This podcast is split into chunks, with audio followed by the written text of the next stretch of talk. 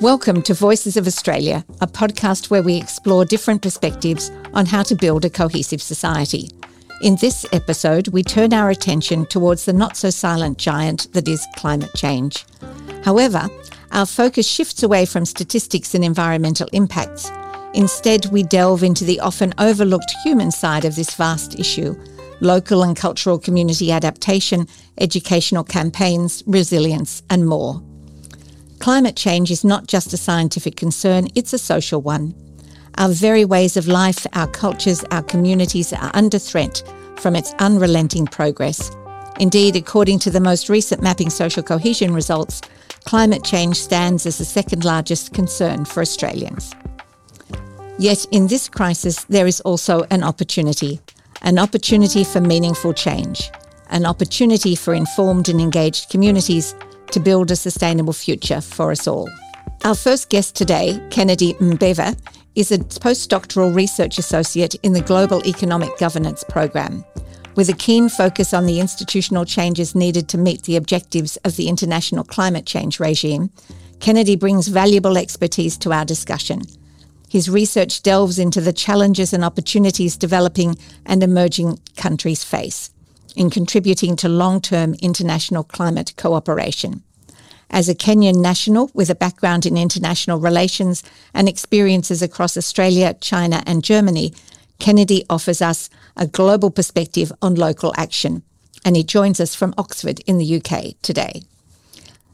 Our second guest, Hamza Farah, brings a unique blend of scientific knowledge and community engagement.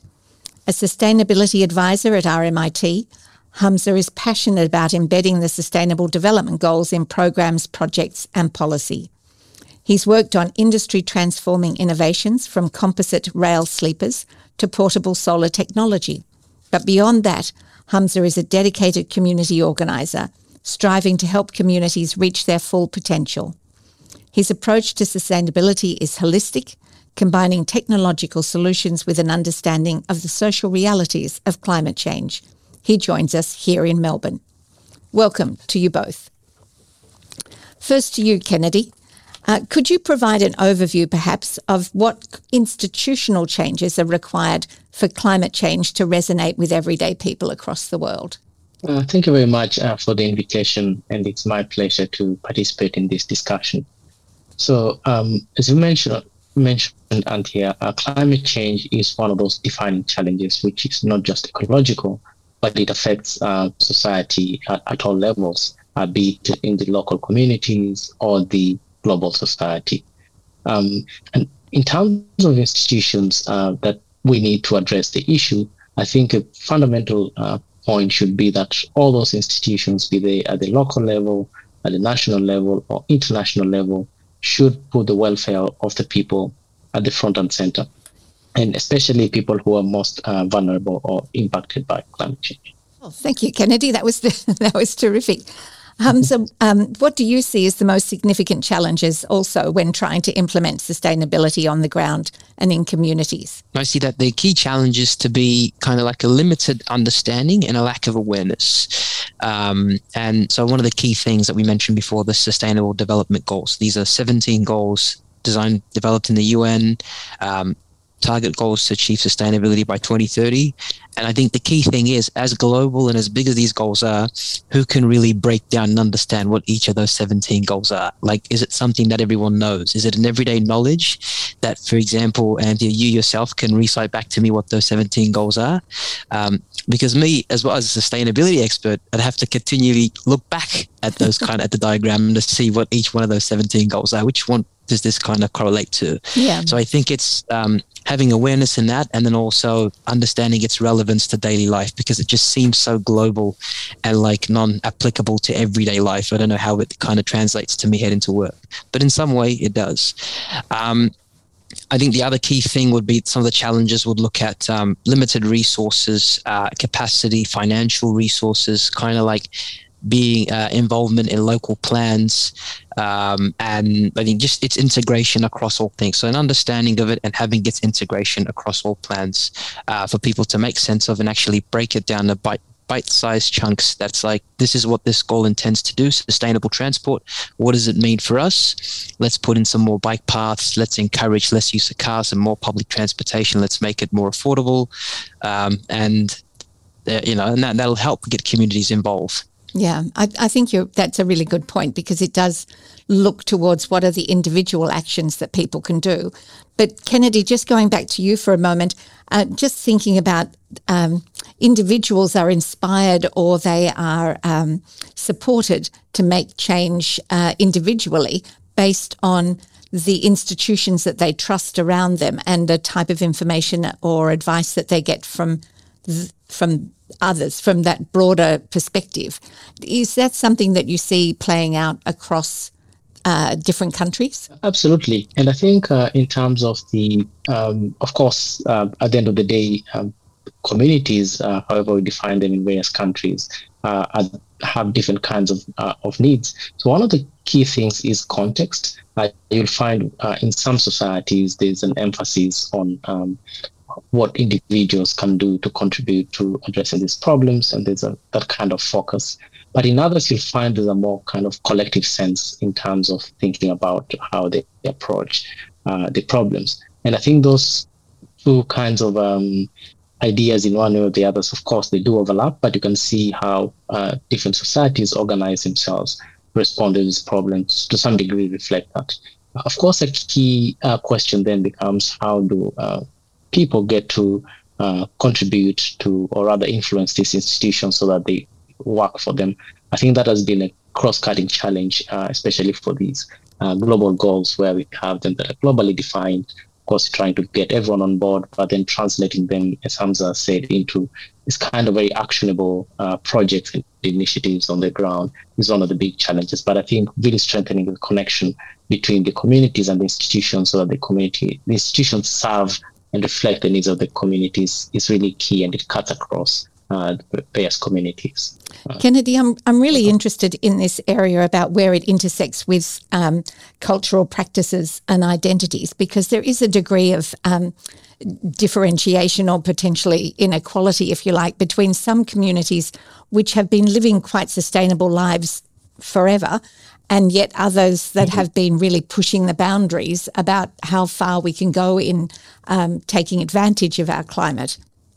I'm just wondering how do we um, how do we think about that intersection between um, the positives and the negatives of um, cultural practices? Hmm. I think it's a very interesting question. And because my focus is on international politics, at least what I research, that question is at the heart of international politics in addressing sustainability issues, be it climate change or broad environmental issues. And so the debate, uh, the two sort of kinds of views, one is reducing consumption, but of that, of course, assumes you know a certain level of development, and that kind of development is having a negative impact on the environment. So for countries that face that kind of problem, so the solutions would that would make sense would be ones that try to reduce the negative impacts of that kind of development.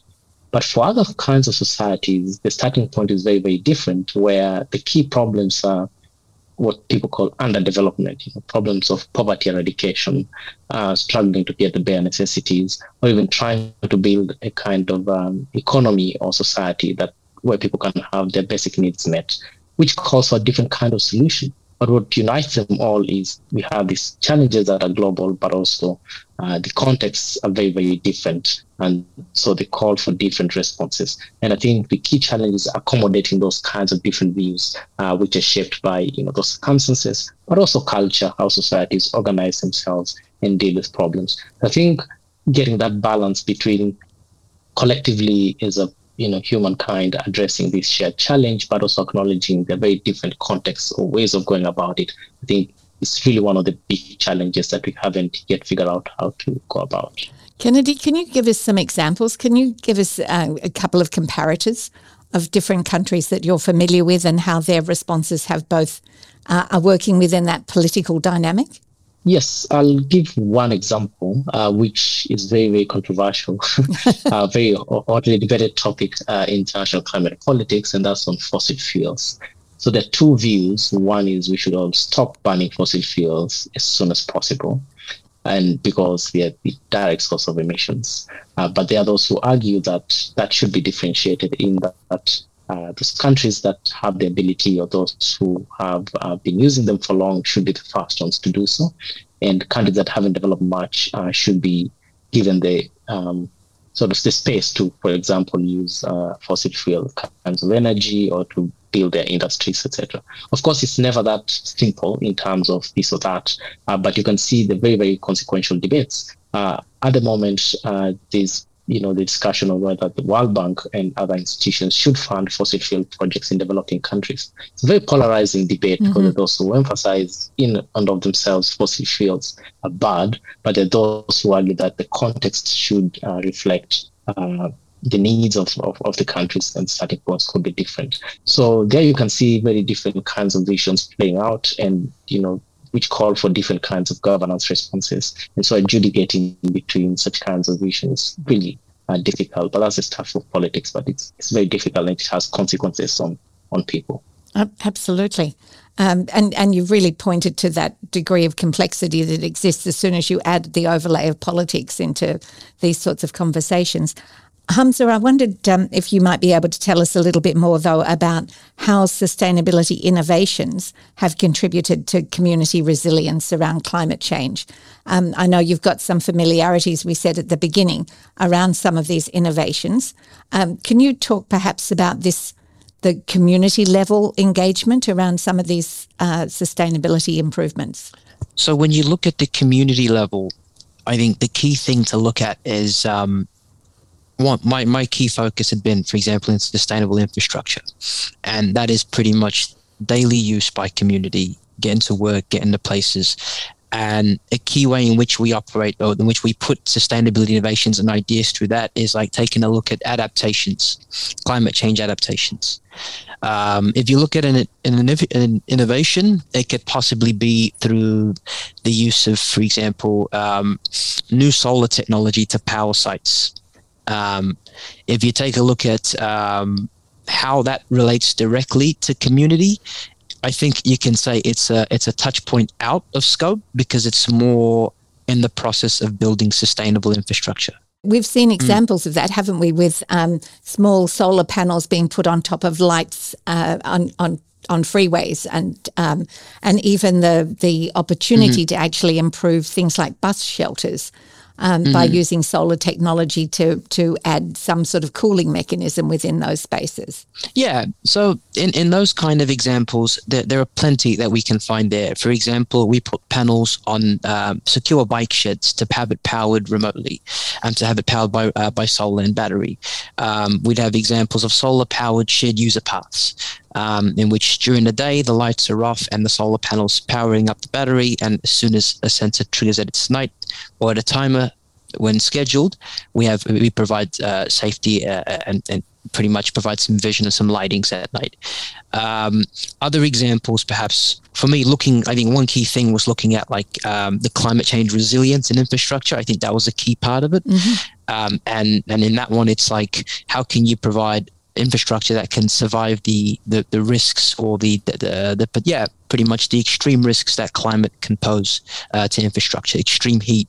We've seen examples of road melting. Um, you know asphalt actually melting. And i think there's like a year two years ago victoria police put out a tweet that a stretch of road was melting in broadmeadows and that that had needed to be closed. And the example is what can we do to identify, select, and utilize innovative materials that can kind of be more resilient to that and provide people safety in their transport in mitigating and adapting to those climate risks. So, Hamza, a lot of those infrastructure elements are really things that government needs to fund.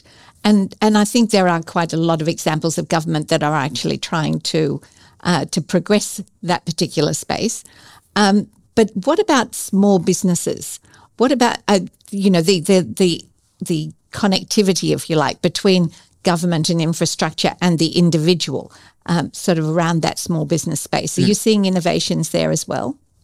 Absolutely, absolutely. It's all in the power of the individual. It's all all the innovations stem from there.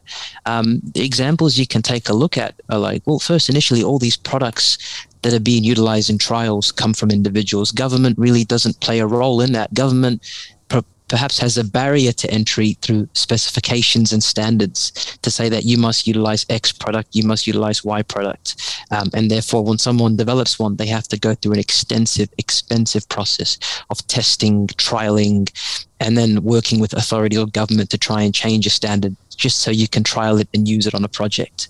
An example I can give um, for one is um, on an infrastructure project, we came across this um, this one individual who had modified a wood chipper um, so that it would be able to kind of cut up uh, plastic piping, PVC pipes used in projects. Um, these little chip particles can then be u- reutilized in developing new piping technology uh, and in new pipes. And it's like this is just one person that was working hmm. um, in an open in an open area who all of a sudden is contributing to one of the biggest you know infrastructure builds in the region. Yeah, a, wonderful example. And it, it actually comes down to um, a question, Kennedy, I wanted to ask you about given you're coming to us from Oxford, um, sort of the home of one of the big homes of education. I really wanted to get a better understanding from you about what what is the importance of education in regard to climate change. And I suspect that education needs to think through where are we at with from a primary school, a secondary school level, and then the broader adult population because um, I imagine that there is um, certainly we've seen school children marching uh, about climate change. Uh, climate change is also really an, a very important issue for younger people. You're under 35s or so, but the older population also needs to be brought along. So I'm just wondering, Kennedy, if you have any thoughts about um, how how we go about thinking about education at all of those different levels.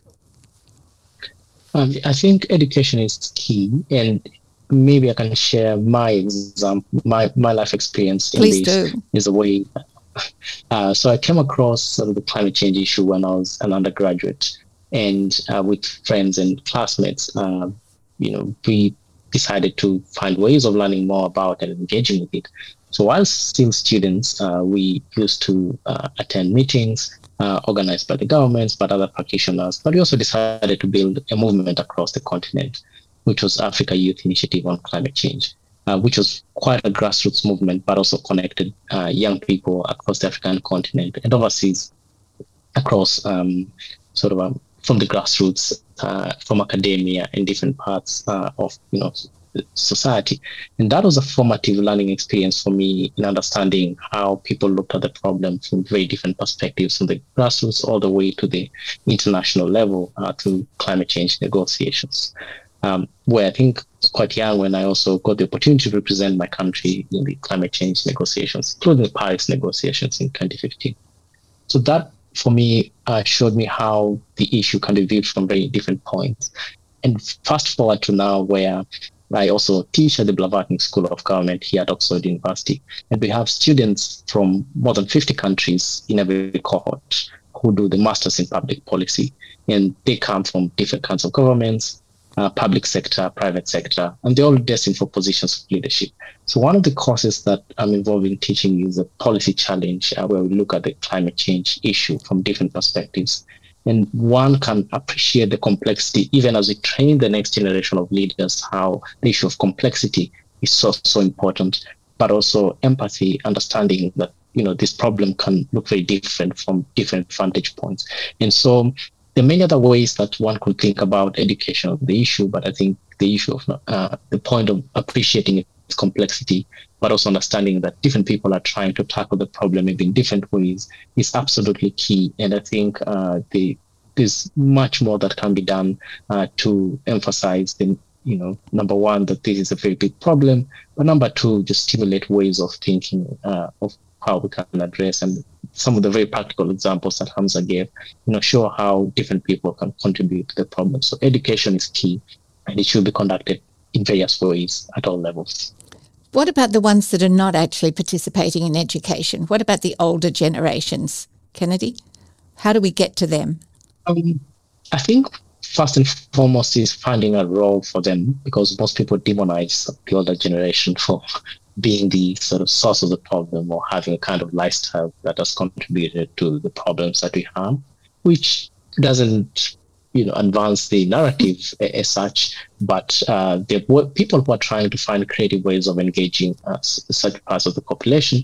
For example, um, you know, people are, and people can think about how they invest their, you know, retirement uh, funds or pension funds. Uh, they don't need to be old as of yet, but that shows that if one invests their pension funds in um, institutions that uh, take this issue seriously, when they're older, in a way they have contributed. But still, those who uh, are older and have more assets, have more capital, uh, and have more resources can contribute in one way or the other to addressing uh, this issue. But I think the most important thing is showing this uh, that part of the demographic uh, demographic that there's a role that they can play. It's a proactive role, and then sort of uh, opening up that space for them to contribute in, in the various various ways they can. So, Kennedy, are you seeing some, some governments that are really leading the way um, in in their um, reconsideration of their policies in order to bring the population along uh, in uh, in really embracing the sustainability? Or are you seeing other countries where it's coming from the people first that are pushing government in that direction? Um, it's a very interesting question. And if you look elsewhere, uh, everywhere, you'd find in one or the other countries, countries are trying to do something. Some are doing more than others, but of course, it depends on the circumstances. So for example, for the most uh, industrialized countries like the US, you can see there's a very huge focus now with the Biden administration on repurposing the economy and making it sort of work for the middle class. And with the Inflation Reduction Act, which is a big kind of program to stimulate innovation and many other climate related um, projects and investment and initiatives, uh, you can see there's a kind of approach which also the EU is trying to think about. If you look at small islands, uh, for example, in the Caribbean, like uh, Barbados, uh, they're also leading, but from a very different point of view which is immoral. And the Barbados Prime Minister, uh, Mia Mottley, she's been at the forefront calling for reforms to the World Bank and IMF uh, to connect the issue of debt sustainability and climate. And she uses very strong moral argument. And with her initiative, the Bridgetown Agenda for the Reform of the Global Financial Architecture, uh, and with the meeting that had two weeks ago in Paris, you could see this a kind of uh, framing of the issue. And finally, if you look at, for example, African countries, they're focusing on regional initiatives and trying to uh, consolidate their efforts because they're small countries with a big challenge for capacity. So they're using regional institutions, creating regional institutions, and pooling their resources and pooling their sovereignty as well to uh, to deal with the issue. But most importantly, also you can see citizens such as young people connecting across countries, creating movements, and exchanging ideas, trying to mobilize society. So you can see these different kinds of responses from different governments, but also uh, different uh, parts of society. I, I, think that's a really good point. And Hamza, I, w- I wonder if I could pick up that with you this idea that young people are coming together across the globe in order to pursue uh, climate change uh, improvements or things that will help to um, to um, ameliorate some of the uh, the problems that are arising out of climate change. I'm, I'm wondering whether, because I can see that if you have a global movement, that people, individuals and young people, will actually get a sense that they're making a difference. But what about for the individuals or for the for um, the mother or father that's just trying to do their own little bit around recycling or whatever? How how do we help to communicate whether or not people's initiatives are being successful? We see that people's initiatives being so the community led movements, for example, um, whether it just be something quite as simple and and also very beneficial, like having um, uh, what do we call community gardens or recycling programs, or even community coming together for small renewable energy projects, shows that there's an effort, there's drive, and then there's kind of that motivation and that enthusiasm and the the to really tackle the big problem. Um, but I think the one thing that's kind of perhaps forgotten there is like the the, the effort like how, how far that effort goes. For example, you can go really well and recycle and divert all your waste streams. But let's say if your state or where you are doesn't have the facilities to provide, um, to really take that and divert it from landfill and actually repurpose, upcycle, reuse, then it's like that effort really, it's, it's, it remains the benefit, the benefit still remains within community, but that long-term effect really isn't there. Um, we were mentioning just before, you know, some of the examples of developing countries um, or, or even just the idea ideas mentioned there. And then it's like the challenges posed there around like technology transfer. We have really amazing um, technology that's coming out regarding the you know carbon emissions and also waste repurposing. But it's also like you need people who are trained up in how to utilize it and know the development of it um, IP challenges, and then also the cost of getting things there. So it's like it's it's all it's all a big picture kind of way of looking at. And I think when you when you zoom in when you zoom into community, you see that it's kind of on a wavelength of two sides, where there is one the well informed person who's taking action on that and has the financial resources to do it. But when you take a look at community that really doesn't receive that knowledge or that information, um, you're um, your community that prioritizes survival and working day to day over kind of the long term effect and risks risks of climate, you see that they are the ones that actually get the brunt of the cost, the higher mm-hmm. energy bills, um, the new waste streams coming on board, um, the increased petrol prices because of uh, because of petrol taxes or difficulty, you know, the the conversion to hi- uh, electric hybrid cars, and also the cost of things like that too. Yeah. Um, so Interesting yeah. way of looking at it. it certainly is. Um, I'm intrigued because Australia, in and of itself, as one of the um, the countries that is embracing solar power to a, a, an enormous degree, and yet at the same time, the recycling sort of has taken a bit of a bump recently, in um, because we haven't necessarily resolved how to deal with the the nuances of effective recycling. Um, I think it's still a challenge to find community led initiatives or to bring the community together in order to support initiatives. Are, are, you seeing any particular communities that really are actively working together? I, I think there's, um, I've certainly seen examples of um, some uh, rural uh, areas where they are. Um, getting wind power and uh, and developing that as a way of ameliorating everybody's uh, electricity costs within a particular local community. Are you seeing others that are similar to that? So yeah, amazing examples of that. Absolutely, um, not only in Australia but also globally. Like the the amazing thing about it is that the technology is now at a point where we can leapfrog what we use to get us to where we are.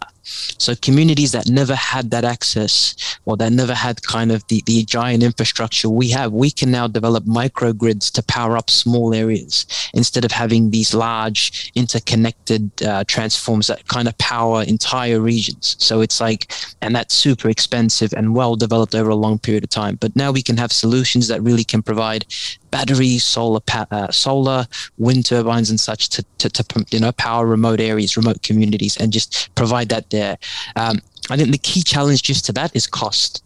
Um, fund, providing the funding and then also providing the also technical expertise because you don't just want to bring people from other communities to come in and do a job and leave you know you want to train up capacity building within a community so that they're able to really maintain develop and understand and pass on that knowledge yeah it's it's it's been shown in history for how long? As we were mentioning before um, indigenous communities plan for, you know plan burning. Um, they understand their environment very well. And it's like if we continue to support capacity building and have active participation you can then have you know you, you'll be able to tackle tackle the problem. Um, you'll be able to bring people on board, capacity build, support new ideas, new businesses, kind of emerging from you know from like in an equitable way where it's it can really anyone can really have that idea because they have that knowledge. Yeah, Ken, Kennedy, you've you've got quite uh, well, you've got this global familiarity given all the areas that you've worked in and the field in which you work. Um, uh, there are a lot of examples of this, uh, these sort of community-led initiatives within different countries in Africa. Um, I'm wondering if there, if you might like to just bring our attention to one or two, and whether or not you think that contributes to social cohesion within those areas. Absolutely, and I think um, sometimes even when working on global issues, we forget to look at what's happening at the community level because that can uh, have very important lessons uh, that can be scaled.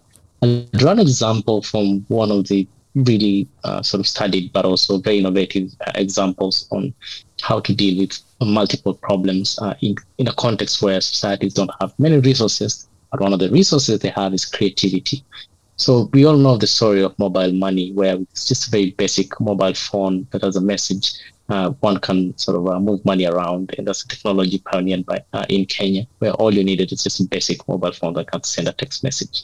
So there are kinds of innovations around that, where now people are connecting that. For example, you could have a kind of a uh, credit system uh, where you can pay for uh, solar generated uh, electricity. You get a package of a um, solar panel and um, a couple of units, uh, sort of batteries to store uh, the energy, and then you get to pay that per time of course, um, that has been billed as very transformative, but um, it depends on, uh, at the end of the day, whether those communities benefit. But you, you can see these kinds of uh, solutions or even using uh, solar water pumps uh, in very dry areas where the water is very scarce. Uh, the rains are very unpredictable because of climate change.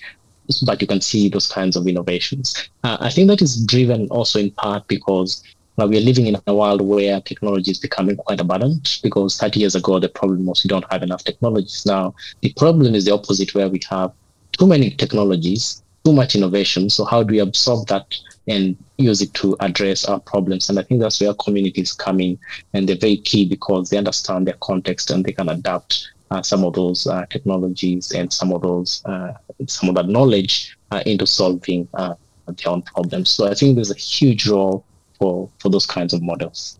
Um, Kennedy, do you think that technology um, won't solve the problem? Do you think um, technology and this ability of uh, a community led approach is likely to sort of give some equality into dealing with climate change? Or do you think this inequity between um, countries across uh, the world is going to continue in regard to climate change? Um, it was a quite a difficult question, but uh, I think that um, if we don't think about the issue of uh, inequality, I think because it's that concern. Of course, you have all this technology, but uh, there's a concern if we're too deterministic and think technology by itself will solve the problem, then we might end up generating more problems. And I think the key or the secret is in how to lead with the communities you know what do they want to solve what is important for them and how can these technologies uh, and by technology i mean i'm using a very general word i mean tools that they can use to solve their problems and knowledge uh, that is absolutely key. And if you think about uh, how you know also the demographics of societies really vary if you look at africa for example 70% uh, of the population is below 30 so their uptake of technology and how they approach problem solving uh, be quite different. Uh, for example, in societies where there's a more advanced uh, or an older uh, generation, mm-hmm. that's a huge part of the population, or where it's a little bit more industrialized. But at the end of the day, the key is uh, sort of foregrounding the initiative with the communities. What do they want? What do they need? And do they have the capacity uh, to sort of implement those those initiatives? Uh, but if we don't use that kind of holistic approach or looking at things like poverty as well, things like inequality, then if we have a very narrow frame of climate, we might even end up creating more problems uh, yeah. than we are solving. It, so it is a really absolutely critical to start from the communities. It is a really interesting point because there is um, a narrative, if you like, amongst wealthier countries that if we just wait long enough, technology will create the solution and we won't have to have you know, done a whole lot of um, major change like the uh, changes to coal mining and, and various other things. We'll just wait and technology will solve it all. Um, uh, but I think the point you're making is that that isn't necessarily the case unless we've actually got a more holistic approach to dealing with something that is fundamentally changing and, and having an effect on absolutely everybody. It's you know a technology that we're all the technology that we're utilizing now, the internet. Um, is it the U, a UN report has that 30% of the world's population still has never accessed the internet. Here it is, how far along we are. and it's like, and, and we're using Zoom speaking across countries. And it's like, at that point. So it's and we take a look at renewable technologies and such, access to it, and what's all needed there as well. I think that's just the key point that I wanted to add to that. I think that's an incredibly important point, Hamza, and thank you for for bringing us, uh, making that uh, and uh, bringing us to our attention. That's um, it's really valuable.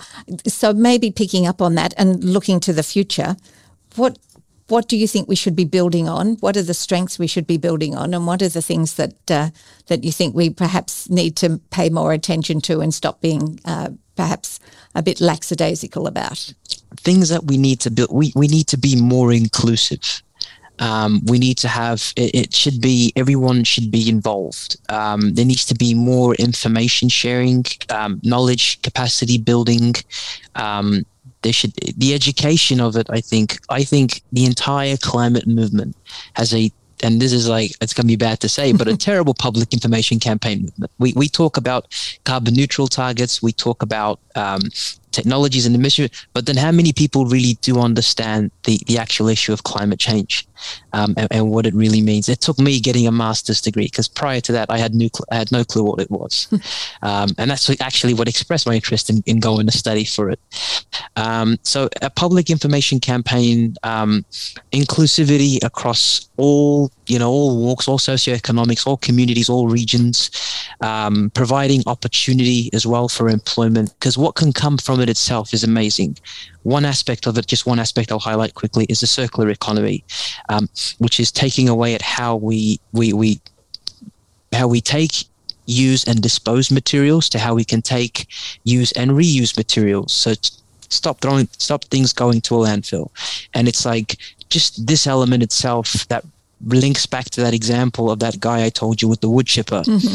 by 2030 this is projected to be a 4.5 billion trillion dollar industry not billion trillion and it's like individuals have the chance to access it through understanding it and it's like it, it can provide an, uh, an area of access for anyone and I think that's to me, I see opportunity behind it, but I also see barriers. But I see those barriers can be overcome by just capacity building, inclusivity, adaptation, and engagement. Fantastic. Um, Kennedy, I wonder about you, what your thinking is about what strengths are there that we should be building on? Yeah, I think there are two strengths uh, which uh, can really help us in the long term to uh, to deal with this problem. I think the first one is really harnessing the innovation that we have uh, at the moment. I think we're living in a very uh, golden age, so to speak, of innovation where, you know, uh, we'll see in our lifetime or various lifetimes, I will see kinds of developments we've never seen before, uh, technological. And the question is whether those, we really harness them to improve uh, humankind or the welfare of societies. And there's a new book by um, Daron Acemoglu and James Robinson, I think, from MIT just came out, and it shows uh, sort of analyzes 5,000 years of human history on how we've tried to harness technology, and they argue that technology by itself cannot help, has not helped us, but we need to uh, sort of connect it with society. And the second thing I think we need, which will be absolutely crucial, is empathy, and that touches on the issue of inequality that you brought up. And we should understand uh, that you know there may be different ways of going about solving very very complex problems like climate change. And uh, to sort of reconcile that contradiction where we are living in a golden age of great innovations but also great deprivation where people don't have much is also to sort of psychologically have that kind of empathy and understand sometimes when people resist innovations or new ways of thinking it's not because they think they're bad but they have a fear of loss and um, I think with that, I'll finish with a recommendation. Of a very good book on that that looks at 500 years of human history called Innovation and Its Enemies Why People Resist New Technologies by Calestous Juma of Harvard, uh, which really captures that point. So if we have can harness all these developments we have and have empathy, then I think we'll be in a really good position to tackle these, these strong, uh, complex problems. I, I, think, Kennedy, I think you made an incredibly important point. And, and and absolutely, both of you have really tied this to social cohesion, that importance of inclusivity and um, and empathy, and, and, the connection to society that technology in and of itself can't can't solve the problems. But I'm I'm really grateful to both of you for spending this time with us. It's been uh, really valuable, and and I think both of you are incredible role models for anybody that's thinking about getting more and more involved in this area and wanting to make a difference. So thank you both for spending this time with us. Hi, it's delightful to have you here at our end of podcast chat. Thanks. So uh, you have actually been quite crucial to the development of this podcast. You've uh, you've talked to many of the guests that we've had before we've got here and helped us to put some structure to it. So it's it's really great because you're uh, heading overseas and it's terrific to have you here to talk through what uh, what we thought of this particular session. So it was uh, amazing to have both Kennedy there in in uh, Oxford University and then Hamza here as well uh, to talk about all these different elements related to climate change, but to bring it all back to the community level. Was there anything in particular that you noticed in what they said? Um, I thought it was really interesting the points that Hamza had made, uh, particularly about how the fact of everyday families more worried about surviving or you know paying the bills, um, so to speak, and where does climate change and sort of the degradation of the climate come into when you're worried about those day to day sort of getting through the week, paying the bills, survival Yeah. sort of things. Yeah, I think it's really tricky for individuals that aren't concentrating so hard on just living their daily lives to worry about whether or not they can make a contribution. And if they can make a contribution, how do they know if it's actually having an effect? Absolutely, yeah. Especially in the short term, it's really hard to sort of be focused about the really long term if you're not even going to be around for Yeah. that for that part. Yeah. Do you do you find that it's a topic of conversation amongst young people? Um, well, it seems so on television. Um, I don't know if all young people are really worried about the climate issue, though. I think there's other things that sort of maybe promote sort of conversation. I don't know in my sort of the people I went to high school with talk about climate change on a daily basis. No. Yeah. Yeah. Yeah, no, it's it's tricky, isn't it? Because it does come back to that. What are we thinking about day to day versus if you were asked what is a particular issue, um, you know, in a survey or something, you may well say, "Oh, well, climate change is a big issue because, gee whiz, things are changing." Yeah, and it is an existential threat. But again, um, people are probably more worried about things that are in their face as opposed to something that might be coming in their mind. Yeah, yeah. But then I guess when we think globally, we're very aware of the fact that the people living in the Pacific Islands are, are really facing this in a very um, serious way. But then uh, others in more wealthier countries, it's um, it seems to be more things that at government level or, or major business level, multinationals should be dealing with rather than individuals. Absolutely. I mean, when the seawater's rising by the year where you live, you're probably thinking, oh, well, this is probably going to become a more imminent problem. Whereas Yeah. we don't see that sort of um, you know, increase in the issue where No. we live. So, No, it's easy to sit back and hope. hope, yeah.